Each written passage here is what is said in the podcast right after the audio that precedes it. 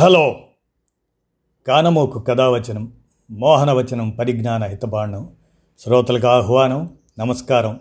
చదవదగునెవరు రాసిన తదుపరి చదివిన వెంటనే మరువక పలువురికి వినిపింపబూనిన అది ఏ పరిజ్ఞాన హితబాండమవుపో మహిళ మోహనవచనమై విరాజిల్లు. పరిజ్ఞాన హితబాండం లక్ష్యం ప్రతివారీ సమాచార హక్కు ఆస్ఫూర్తితోనే ఇప్పుడు అంబేద్కర్ నూట ముప్పై ఒకటవ జయంతి సందర్భంగా అంబేద్కర్ ఆలోచన వర్తమాన విశ్లేషణ అనే అంశాన్ని అనిశెట్టి సాయి కుమార్ వివరణని మీ కానమోకు కథ వచ్చిన శ్రోతలకు మీ కానమోకు స్వరంలో ఇప్పుడు వినిపిస్తాను వినండి. అంబేద్కర్ ఆలోచన వర్తమాన విశ్లేషణ ఇక వినండి.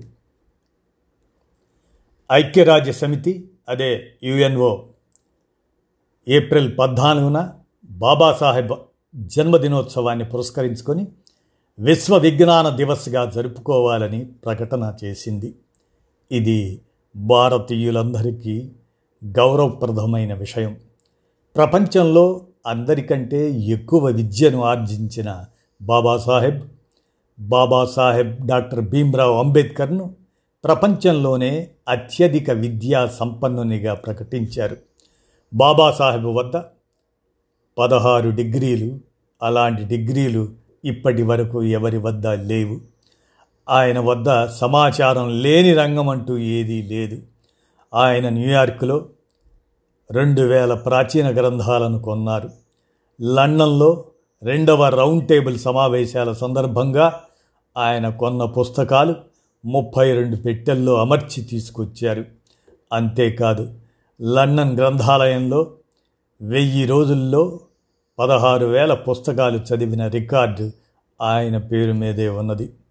ప్రపంచంలో అందరికంటే మహాజ్ఞాని ఎవరంటే భారతదేశ గుర్తుకు వస్తుంది. అది ఎవరో కాదు బాబాసాహెబ్ అంబేద్కర్.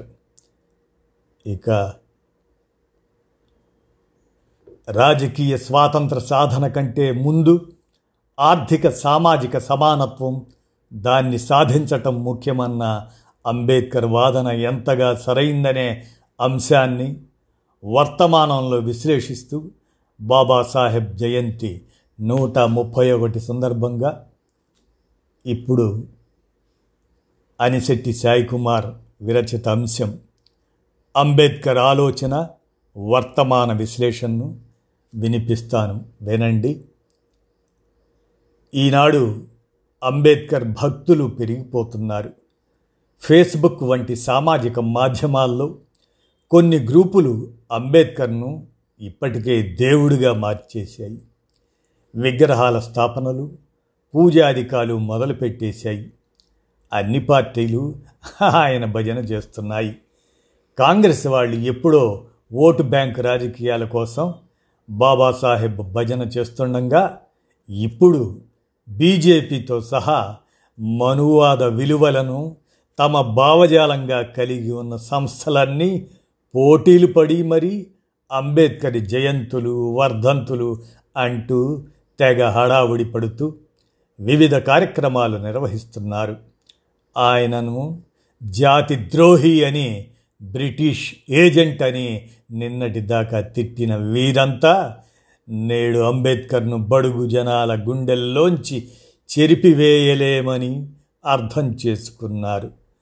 పీడిత కులాల ఓట్ల కోసం వీరంతా అంబేద్కర్ను ఆకాశానికి ఎత్తుతున్నారు. బాబాసాహెబ్ గొప్ప దార్శనికునుడైన మేధావి అని సమాజాన్ని దేశాన్ని ఉద్ధరించాడని మత పీఠాధిపతులు రాజకీయ పార్టీల నుంచి ఐక్యరాజ్య సమితి దాకా హోరెత్తిస్తున్నారు. ఓ వైపున ఆయన మనుస్మృతిని దహనం చేసిన విషయం తెలిసి కూడా ఆయనను అభినవ మనువుగా కీర్తింపజేశారు. ఇక అంబేద్కర్ నూట ఇరవై ఐదవ జయంతిని పురస్కరించుకొని ఆనాడు ప్రధాని నరేంద్ర మోడీ అంబేద్కర్ అంతర్జాతీయ సంస్థకు ప్రారంభ కార్యక్రమం చేస్తే అంబేద్కర్ ఆలోచన స్రవంతిని నూట ఇరవై ఐదు అడుగుల లోతుకు భూస్థాపితం చేసే క్రమంలో రెండు తెలుగు రాష్ట్రాల ముఖ్యమంత్రులు పోటాపోటీగా నూట ఇరవై ఐదు అడుగుల అంబేద్కర్ విగ్రహాలకు శంకుస్థాపనలు చేశారు. బాబాసాహెబ్ను గురించి ఏ కొంచెం తెలిసిన వారికైనా ఈ ప్రధాని ముఖ్యమంత్రులు అంబేద్కర్ ఆలోచన విధానానికి స్పష్టమైన వ్యతిరేకులని తెలుసు. అయినా అనేక కార్యక్రమాల్లో అంబేద్కర్ బొమ్మలకు ఫోటోలకు కుంకుమ బొట్లు పెట్టి ఆయన్ను హైందవ ప్రతినిధిగా చూపుతున్నారు. ఇక్కడ ఇంకా ఆశ్చర్యకరమైన విషాద ఘట్టాలు చోటు చేసుకున్నాయి. తాము దళిత నాయకులమని బుద్ధిస్టులమని అంబేద్కరిస్టులమని చెప్పుకునే అనేక మంది దీప ధూప నైవేద్యాలు వేద పండితుల మంత్రోచ్చారణల మధ్య జరిగిన ఈ కార్యక్రమాలలో ఎంతో ఉత్సాహంగా పాల్గొని అధికార గణాలకు విధేయత చాటుకున్నారు. అంబేద్కర్ను ఆయా పార్టీలకు చెందిన వారిగా ప్రజానేకం మనస్సులో ముద్రపడేందుకు కారణమయ్యారు. ఈ ఉపఖండానికి వలస వచ్చిన ఆర్య పూజారి వర్గం బుద్ధుడి విషయంలో ఏ విధంగా ప్రవర్తించి సొంత గడ్డపై నుంచి ఆయన బోధనలను తరిమి కొట్టి నాశనం చేశారో అంబేద్కర్ ఆలోచన విధానాన్ని అలానే చేసేందుకు జరిగే కుట్ర ప్రయత్నాల్లో భాగంగానే వీటన్నిటినీ చూడాలి. అందుకై బౌద్ధం పట్ల వారు అనుసరించిన ఎత్తుగడలను గురించి కూడా తెలుసుకోవాల్సి ఉంటుంది.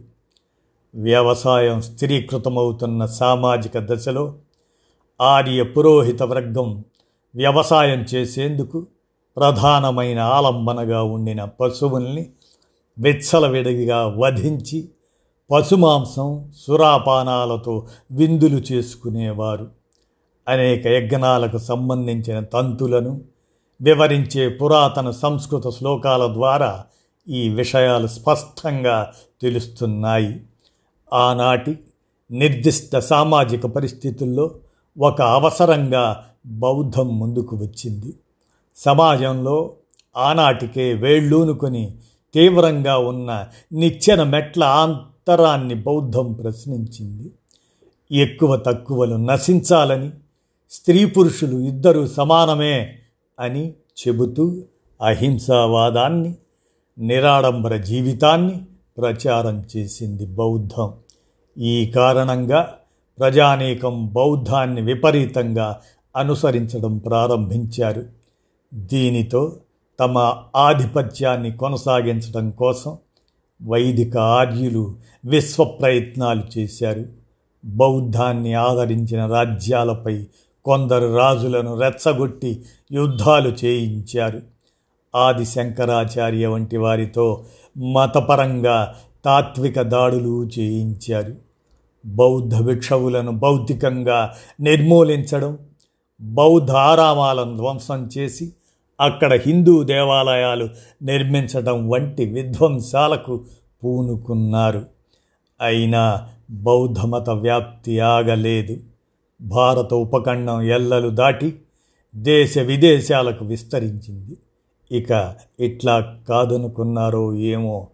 ఇప్పుడు అంబేద్కర్ను పొగిడినట్లే అప్పుడు బుద్ధుడిని కూడా పొగడడం ప్రారంభించారు. అహింసో పరమో ధర్మ అంటూ యజ్ఞయాగాదులలో పశువులను బలి ఇచ్చి వాటి మాంసాన్ని నిప్పుల మీద నేతితో కాల్చుకు తినడం మాత్రం మానేసిన పురోహిత వర్గం అసలోడికి ఒకటే నామమైతే కొత్తగా చేరినోడికి ఒంటి నిండా నామాలే అన్నట్లు పూర్తి శాకాహార సాంప్రదాయాన్ని కొత్తగా మొదలుపెట్టి కొనసాగించారు. బుద్ధుడు చెప్పిన సమానత్వ భావాన్ని పాతాళానికి నెట్టి తనను మాత్రం ఒక వ్యక్తిగా ఆకాశానికి ఎత్తేశారు. దేవుడిని దైవభావాన్ని దూరంగా ఉంచిన బుద్ధుడినే దేవుడిని చేసి దశావతారాల్లో కలిపే ప్రయత్నం చేశారు. కొన్ని దశాబ్దాల క్రితం వరకు బుద్ధుడి చిత్రం దశావతారాల్లో కనపడేది ఆయన భావనలను పాతర వేసి ఆయనను బుద్ధ భగవానుడిని చేశారు.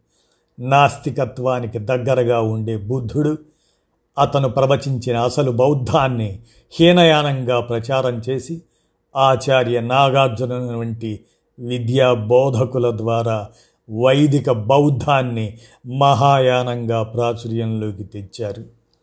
బౌద్ధంలో అనుసరించిన వ్యూహాన్నే ఇక్కడ అమలుపరిచి లబ్ధి పొందేందుకు హిందుత్వ శక్తులు తయారయ్యాయి. వీటిని సమర్థవంతంగా తిప్పికొట్టడంలో విఫలమైనట్లయితే అదే పరిస్థితి పునరావృతం అయ్యే ప్రమాదం ఉంది నిన్న మొన్నటి వరకు వీరంతా స్వాతంత్రోద్యమంలో అంబేద్కర్ పాత్ర గురించి ఆయన దేశభక్తిని గురించి విస్తృతంగా అపోహలు వ్యాపింపజేశారు. వారు ప్రచారం చేసే వాటిలో ముఖ్యాంశాలు స్వాతంత్రం కోసం కాంగ్రెస్ నాయకత్వంలో జరిగిన ఉద్యమాల్లో అంబేద్కర్ పాల్గొనలేదు. క్విట్ ఇండియా తీర్మానాన్ని వ్యతిరేకించాడు. భారతదేశపు వైస్రాయ్ కార్యనిర్వాహక వర్గంలో సభ్యుడిగా చేరాడు. ఇతర అల్పసంఖ్యాక వర్గాల వారికి ఇస్తున్నట్లుగా దళితులకు ప్రత్యేక నియోజకవర్గాలు కావాలని వాదించి కమ్యూనల్ అవార్డు సాధించాడు. దాన్ని గాంధీజీ నిరహార దీక్షతో బ్లాక్మెయిల్ చేసి తీవ్రమైన ఒత్తిడి తెచ్చి బాబాసాహెబ్చే ఉపసంహరింపజేశారు. నాడు షెడ్యూల్డ్ కులాలకు అనంతరం బీసీలకు రిజర్వేషన్లు కల్పించడం ద్వారా దేశ అనైక్యతకు కారణమయ్యాడు. మనుస్మృతిని తగలబెట్టడమే కాకుండా హిందూ మతంలోని దురాచారాలను తీవ్రంగా ఖండించాడు. చివరకు హిందూ మతాన్ని వదిలిపెట్టి లక్ష మంది దళితులతో సహా బౌద్ధ మతంలోకి మారాడు. ఇవి విస్తృత ప్రచారం చేస్తూ ఆయన్ను విమర్శించారు. నాటి కాల పరిస్థితుల్లో ఆయన చేసిన ఈ చర్యలన్నీ ఎట్లా సరైనవి? గాంధీ నెహ్రూల ఆలోచనలకు భిన్నంగా ఆయన ఆచరణ స్త్రీలు మైనారిటీలు దళిత బడుగు వర్గాలకు మేలు చేసేందుకు ఎట్లా బాటలు వేసింది చూద్దాం. నిచ్చెన మెట్ల వంటి సామాజిక స్థారీకరణతోనూ దాన్ని ఆశ్రయించి ఉన్న వర్గ పరంపరతోనూ ఉన్న నాటి సమాజంలో ఆయన ఎదుర్కొన్న సామాజిక వివక్ష తన ప్రాపంచిక దృక్పథం రూపొందడానికి దోహదపడింది. అట్టడుగున ఉన్న ఆయన సామాజిక స్థాయి వల్ల కలిగిన అనుభవాలు వాస్తవాన్ని అర్థం చేసుకోవడానికి దోహదం చేయగా ఆయన విస్తృత గ్రంథ పఠనం ఆయనకు గల అత్యున్నత స్థాయి పరిచయాలు ఆయనకు మిగతా వారి కంటే భిన్నమైన దృష్టికోణం ఏర్పడడానికి కారణమైంది. ఆయన రాజకీయ స్వాతంత్రం కంటే మానవ హక్కులకు వ్యక్తుల ఆత్మగౌరవానికి ప్రాముఖ్యతనిచ్చాడు. అందుకే ఆయన కుల నిర్మాణ వ్యవస్థకు కులాల అణచివేతకు అమానవీయ అసమానతలకు వ్యతిరేకంగా పోరాడాలనే మార్గాన్ని ఎంచుకున్నాడు.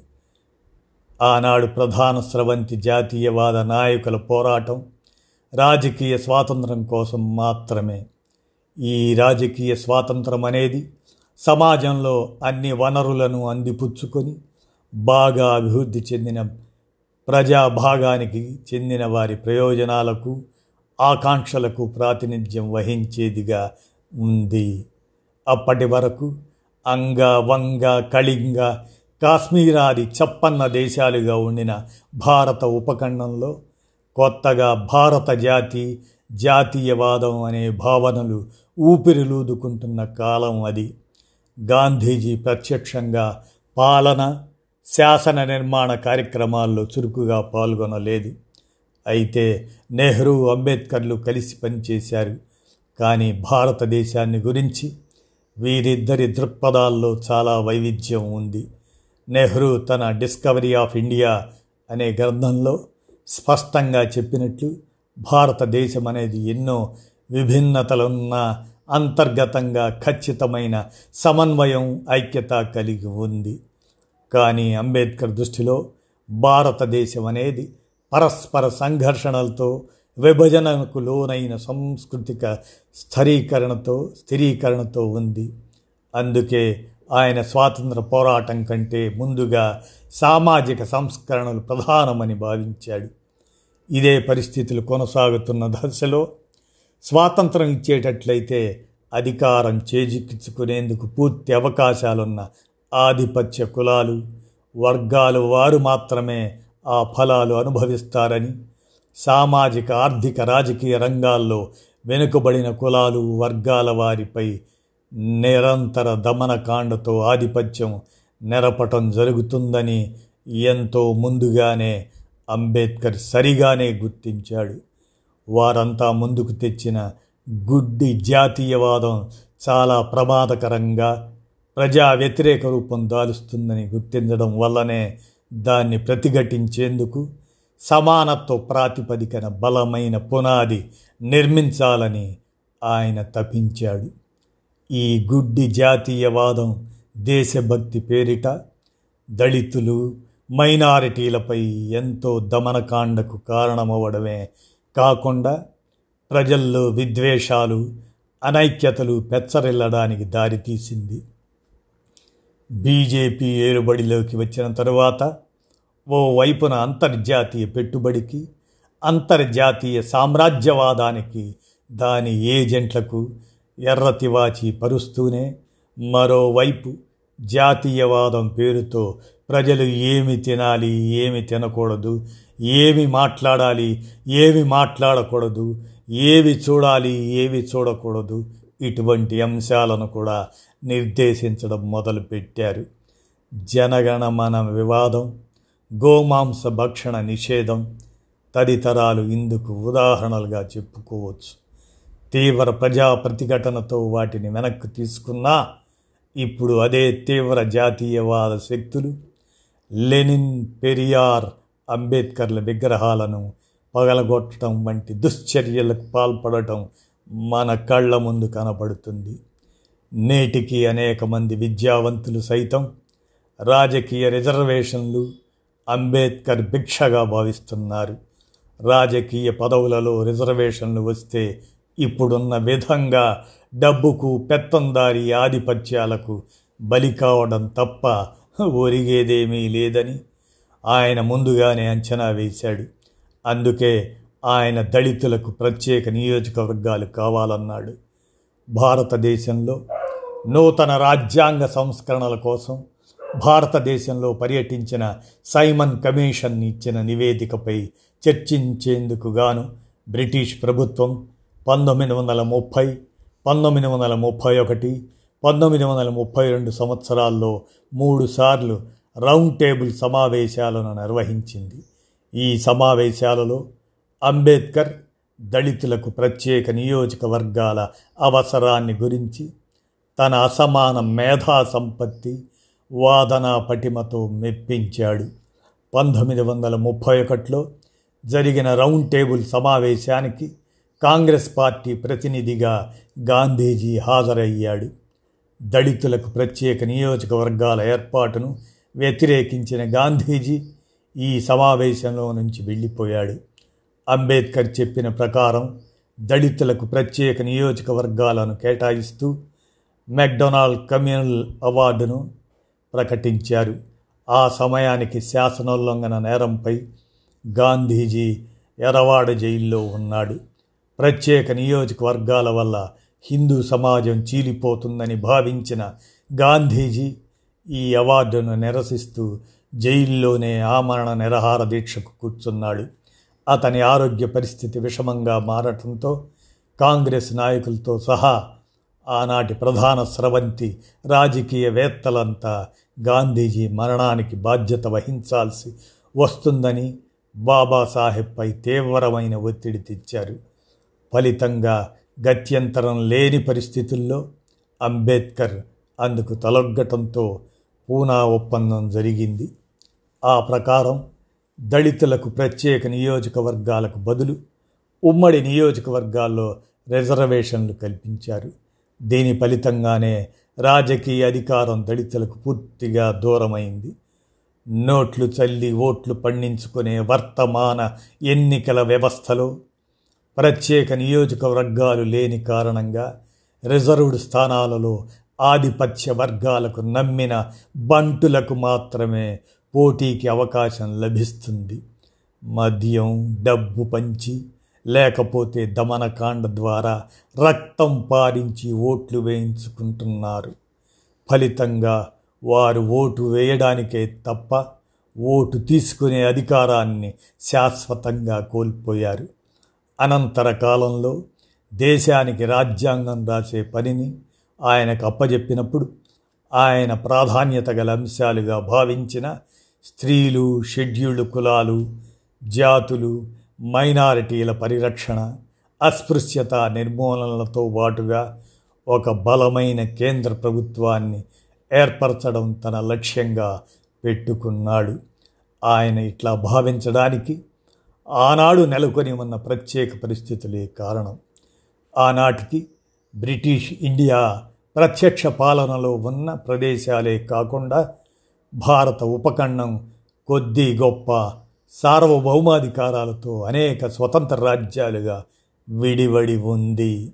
నాటి రాజ్యాంగ సభలో స్వదేశీ సంస్థానాధీశుల ప్రతినిధులుగా ఏకంగా డెబ్భై మంది ఉన్నారు. వీరంతా సొంత రాజ్యాంగం సొంత సైన్యాల ప్రతిపాదనలతో వచ్చారు.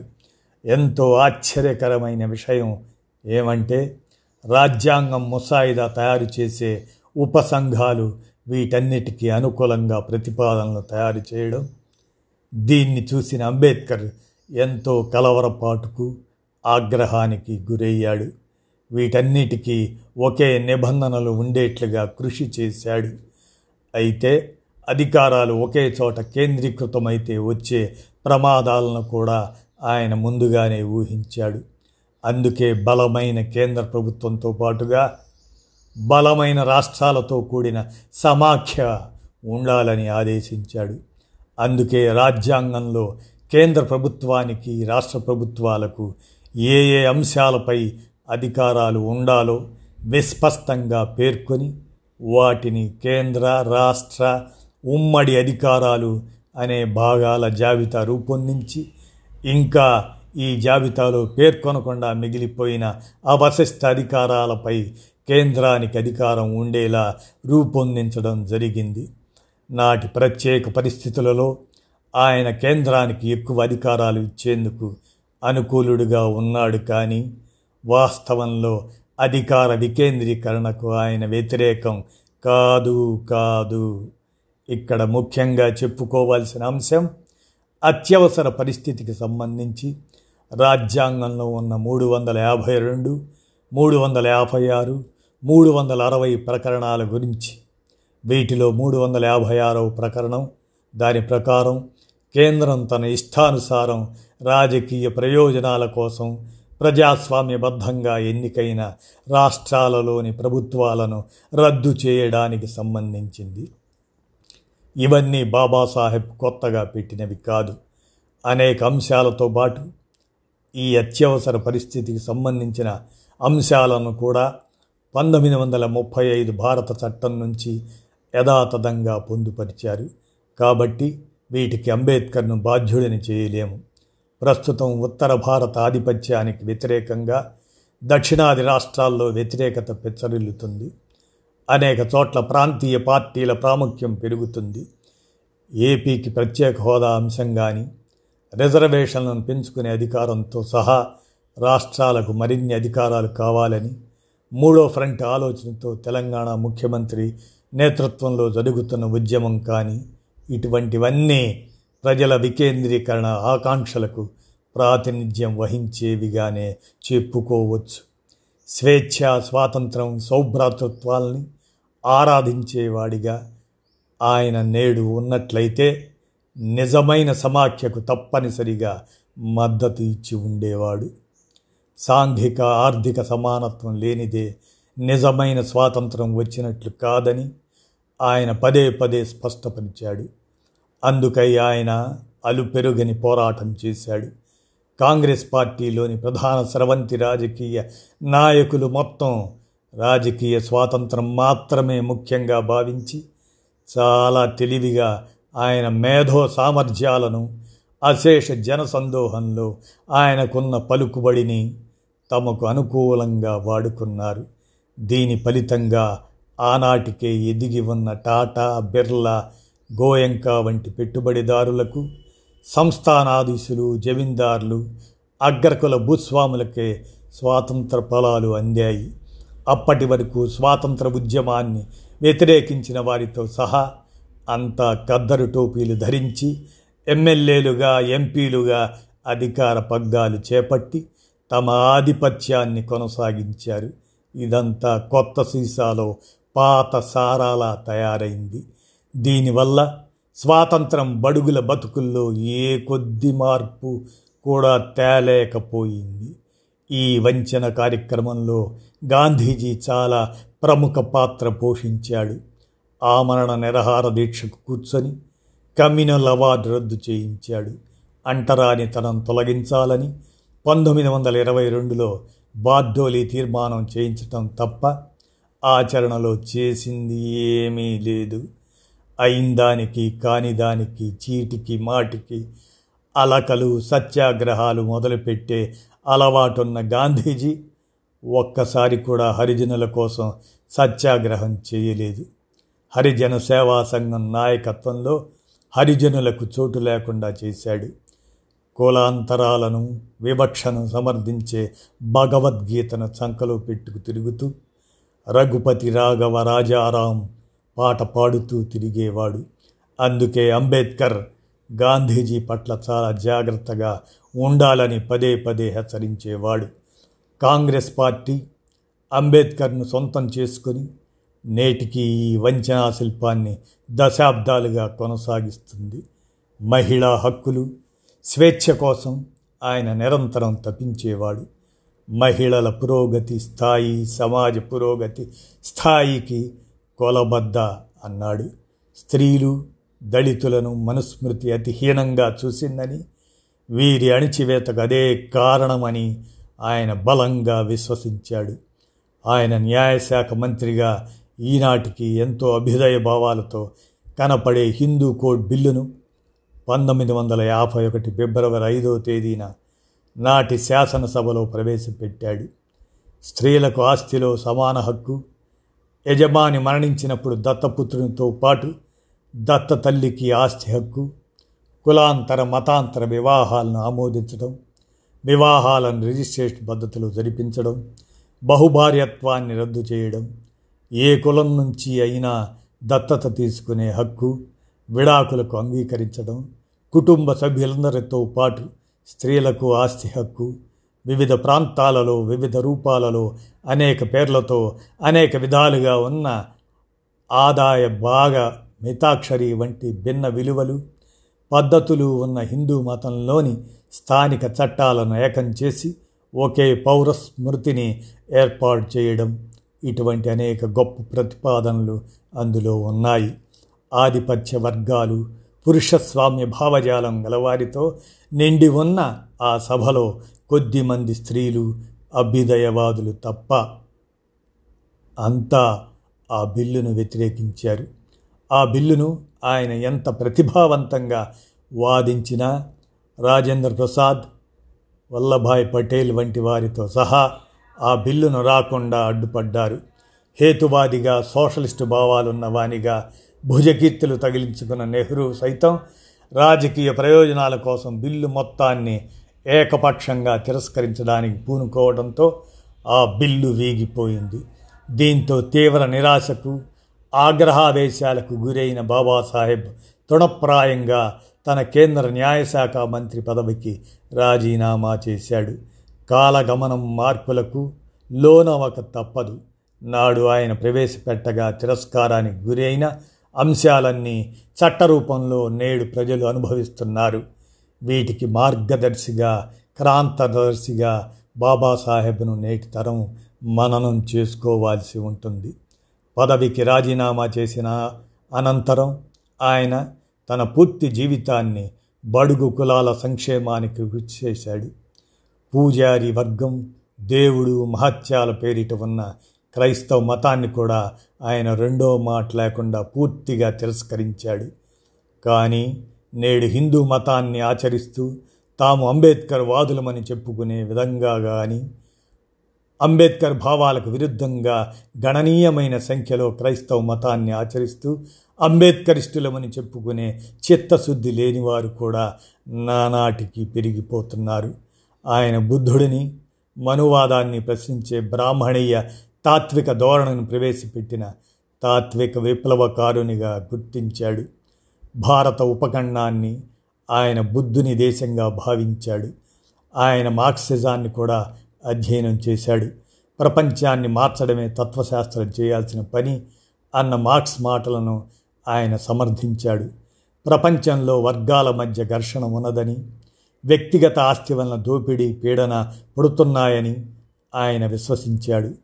ఈ లక్ష్యాల సాధనకు కార్ల్ మార్క్స్ హింసను కార్మిక నియంతృత్వాన్ని సూచించగా బుద్ధుడు అహింసను మానసిక పరివర్తనను సూచించాడని ఆయన పేర్కొన్నాడు. బుద్ధ అండ్ కార్ల్ మార్క్స్ అనే పుస్తకంలో మార్క్స్ తరహా సోషలిజం కంటే బుద్ధుడు చెప్పిన అహింసాయుత సమానత్వం గొప్పదని పేర్కొన్నాడు. ఆయన లక్షలాది మంది అనునయులతో బౌద్ధ మతాన్ని స్వీకరించాడు. ఆనాడు ఆయనతో పాటు బౌద్ధాన్ని స్వీకరించిన వారంతా తమ కులపరమైన గుర్తింపును వదిలిపెట్టి నియో బుద్ధిస్టులుగా గుర్తింపు తెచ్చుకొని అదే విధంగా కొనసాగుతున్నారు. ఆనాడు అనేక బడుగు కులాలకు చెందిన వారికి ఆహారంగా ఉన్న ఆవును తినకూడదని వినోబా భావే ఆందోళన నిర్వహించి కొన్ని శాసనాలు కూడా చేయించాడు. ఇందిరాగాంధీతో సహా నాటి కాంగ్రెస్ వాళ్ళంతా వినోబా భావే ఆశీస్సులకు వెళ్తుండేవారు. ప్రస్తుత బీజేపీ ప్రభుత్వం దీన్ని మరింత ముందుకు తీసుకుపోయింది. కొన్ని రాష్ట్రాల్లో నిషేధ చట్టం తెచ్చారు. దేశవ్యాప్తంగా చట్టాన్ని తెచ్చే ప్రయత్నం చేయగా కేరళతో సహా అనేక దక్షిణాది ప్రాంతాలు తీవ్ర ఆగ్రహాన్ని చవిచూడటంతో ఆ బిల్లును వెనక్కి తీసుకున్నారు. ఆవుకు ఆవు విసర్జితాలకు పంచకం పేడలకు విపరీతంగా మహత్యాలను అంటగట్టడం జరిగింది.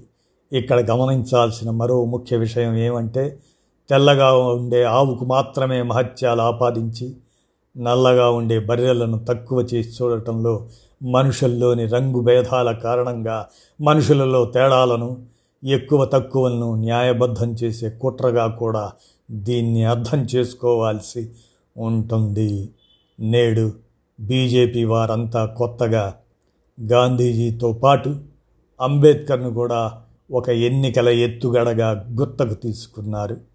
అంబేద్కర్ ఎప్పుడు హిందువులను అగ్రవర్ణాలను బ్రాహ్మణవాదులను ఏనాడు విద్వేషంతో తిట్టలేదు. లోతుగా విశ్లేషించాడు. మనుధర్మ శాస్త్రాల్లోని అమానుషాన్ని ప్రజా వ్యతిరేక ఆధిపత్య ధోరణులను ఎండగట్టాడు. బుద్ధునికి పూర్వం హిందూ పూజారి వర్గం యజ్ఞయాగాదుల పేరిట ఆవులను చంపి ఆవు మాంసాన్ని తిన్న దృష్టాంతాలు చూపాడు. పూర్తి ఆధిపత్య రాజకీయాలు నడిపే వీళ్ళ ఎత్తుగడలకు ఎత్తులకు పీడిత ప్రజానీకం పడిపోతారనేది వారి భ్రమ మాత్రమే. రాజకీయ అధికారంలో జనాభా దామాషా ప్రకారం నిజమైన భాగస్వామ్యమే సమస్య పరిష్కార మార్గంగా బాబాసాహెబ్ చెప్పిన మాటలు ఫలవంతం చేయటానికి అంతా నడుం కట్టాలి. నేడు ఆయన నూట ముప్పై ఒకటి జయంతి సందర్భంగా రాజకీయంగా ఒక మనిషికి ఒకే ఓటు ఒకే ఓటుకి ఒకే విలువ ఉంటాయి. కానీ మన ఆర్థిక రాజకీయ వ్యవస్థ మూలంగా మన సామాజిక ఆర్థిక జీవనంలో మనం ఒక మనిషికి ఒకే విలువ అన్న సూత్రాన్ని నిరాకరిస్తూనే ఉంటాం. ఈ వైరుధ్యాన్ని వీలైనంత త్వరగా తొలగించి తీరాలి. లేకపోతే ఎంతో శ్రమించి నిర్మించిన రాజకీయ ప్రజాస్వామ్య సౌధాన్ని అసమానతలు అనుభవిస్తున్నవారు ధ్వంసం బ్లోప్ చేస్తారు. పంతొమ్మిది వందల నలభై తొమ్మిది నవంబర్. నవంబర్న అంబేద్కర్ అన్న మాటలు ఇవి. ఈ విధంగా అంబేద్కర్ నూట ముప్పై ఒకటో జయంతి సందర్భంగా అంబేద్కర్ ఆలోచన వర్తమాన విశ్లేషణ అనే అంశాన్ని అనిశెట్టి సాయి కుమార్ వివరించగా మీ కానమోకు కథ వచ్చిన శ్రోతలకు మీ కానమోకు స్వరంలో వినిపించాను. విన్నారుగా ధన్యవాదాలు.